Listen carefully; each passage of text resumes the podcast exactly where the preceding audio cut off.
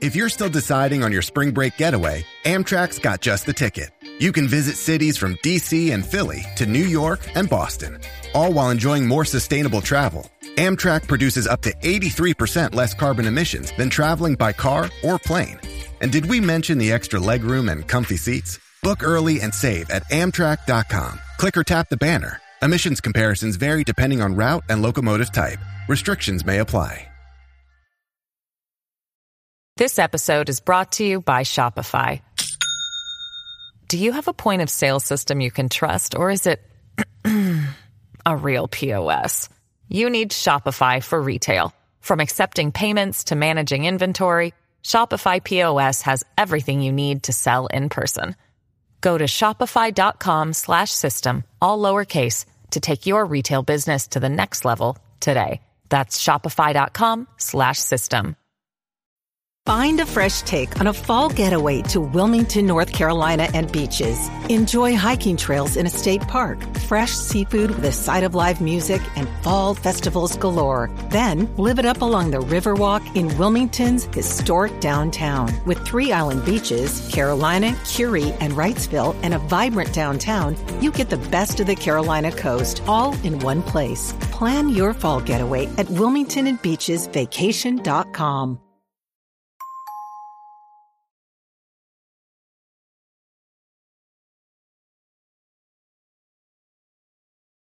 ここは、姫路市のマンション。ここに住んでいた女性が、一人の男に命を奪われました。その男は、女性の子供の前で犯行を行っており、あまりの非道ぶりに、裁判でも求刑を上回る判決が下されました。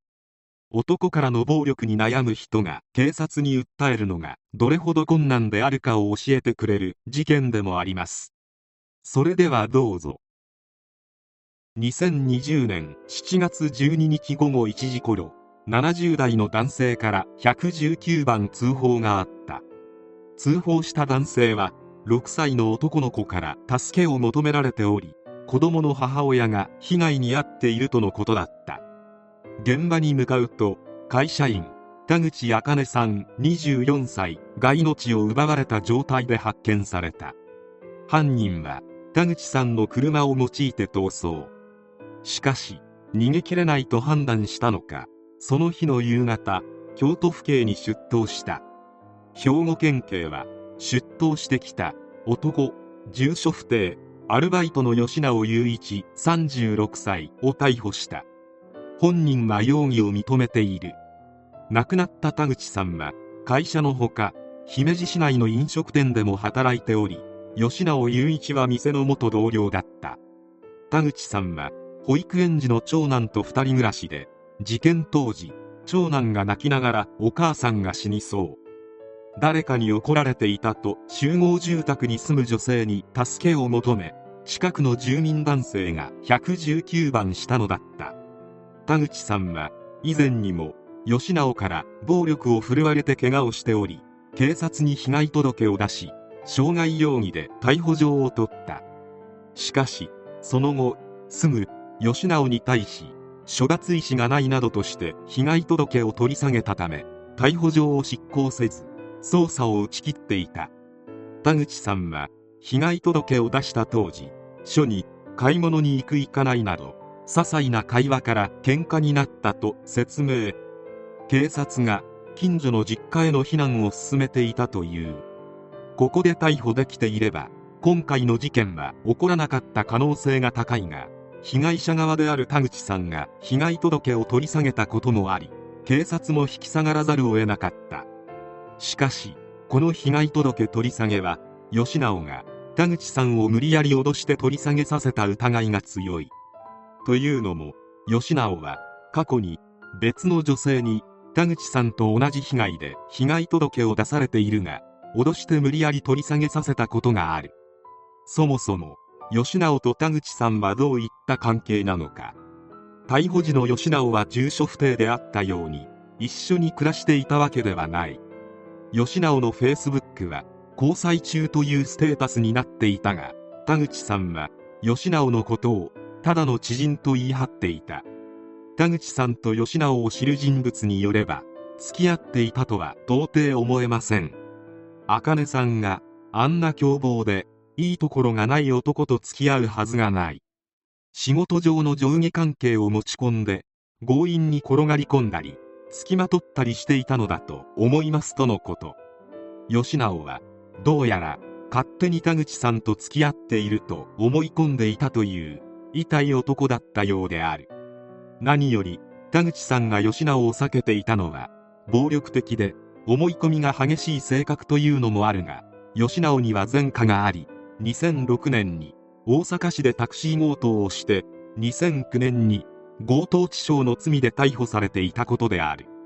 出所後に姫路市をはじめとした場所で夜の店を営むグループの幹部に収まりそこで田口さんと出会った。しかし何度も述べているように吉直はどうしようもないクソ男であるため田口さんは嫌気がさし店を辞めて保険会社の外交員になった。それでも田口さんを諦めきれなかった吉直はしつこくつきまとい全く別の職種で最初はうまく仕事ができなかった田口さんを無理やり連れ戻す形で店に復帰させている。田口茜さんは18歳の時に男児を出産。シングルマザーとなったがキャバクラで働きながら子育てをしており日中は会社員をしながら夜はキャバクラで生活費を捻出していた。田口さんは子供の幼稚園は必ず車で迎えに行っており車から降りてくる田口さんたちは仲のいい親子だという感じだったという。事件当日の夜は6歳の息子の誕生日パーティーが行われる予定だった。そんな田口さんの命を自分勝手に奪った吉直に知人は呆れそして怒った。無職吉直雄一の裁判員裁判で神戸地裁姫路支部は懲役20年の求刑を上回る懲役22年の判決を言い渡した。裁判長は判決理由で別れ話から口論となり被害者の発言にカッとなって突発的に命を奪ったと認定。動機は身勝手で強固な意志に基づく残忍かつ危険な犯行だと述べたまた現場にいた当時6歳の女性の長男は命を奪われる母親を目の当たりにさせられ精神的衝撃や将来への影響は計り知れないと指摘。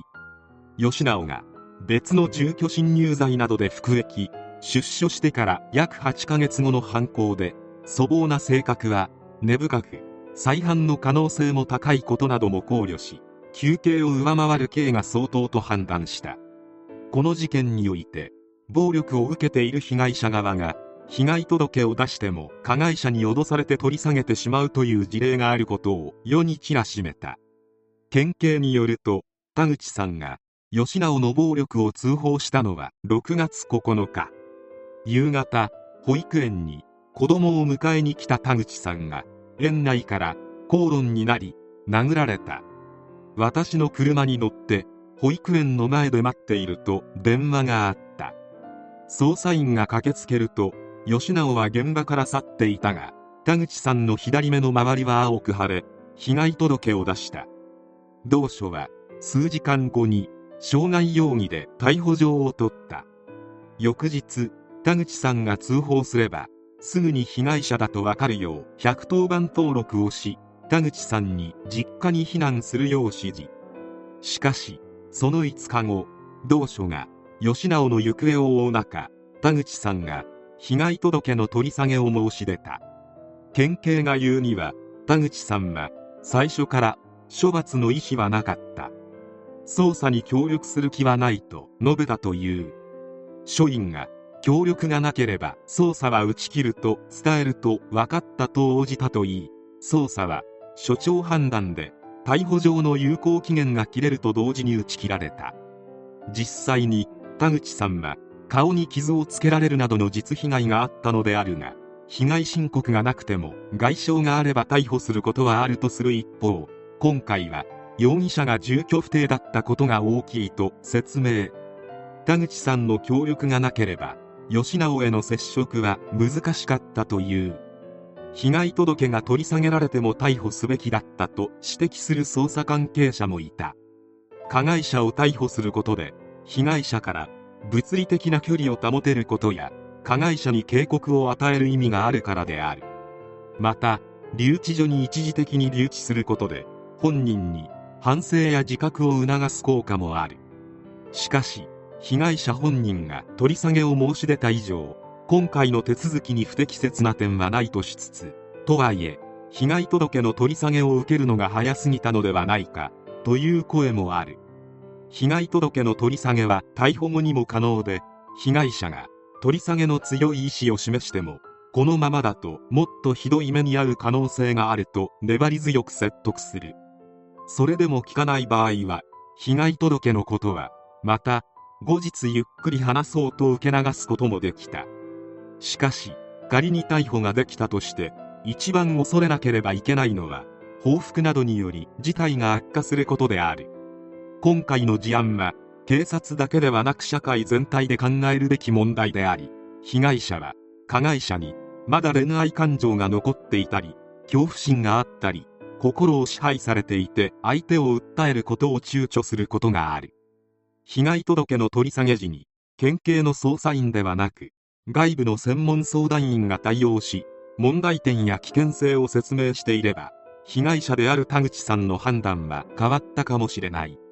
とはいえ根っこからどうしようもない男である吉直に反省ができるだけの脳みそがあるとは考えがたい。自分より年下で腕力も弱い女性の顔を平気で殴れるような人間はもう頭の構造にバグがあるとしか考えられない。そして何より田口さんのお子さんである。目の前で母親を奪われたその心境を思うと心が痛む。吉直はどうなってもいいがこの子だけは一生かけて手厚く見守ってほしいものである。